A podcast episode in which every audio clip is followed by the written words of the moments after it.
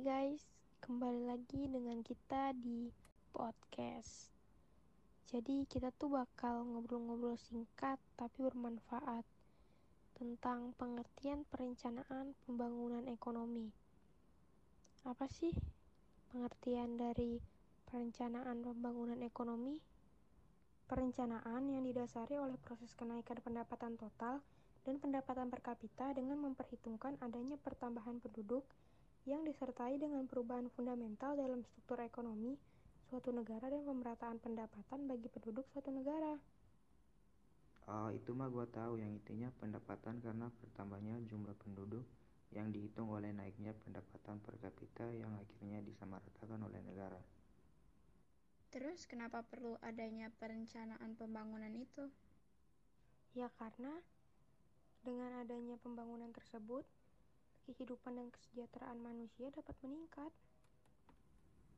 Tujuannya untuk meningkatkan kualitas sumber daya manusia dan pemeliharaan daya dukung lingkungan. Jadi intinya kita perlu banget perencanaan pembangunan supaya penggunaan alokasi sumber-sumber pembangunan yang terbatas bisa lebih efisien.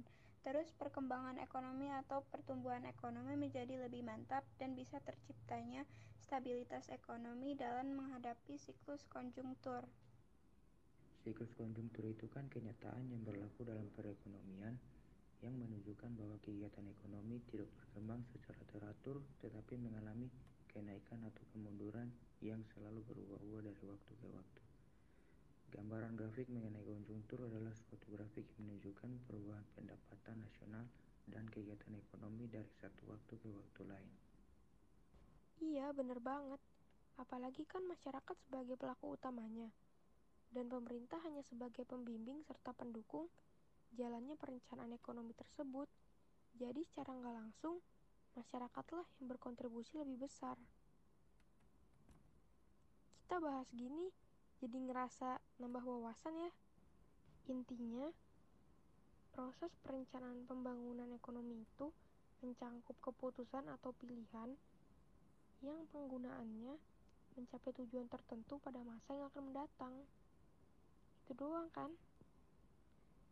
Ya udah deh guys. Sampai sini dulu ya penjelasan kita. See you next time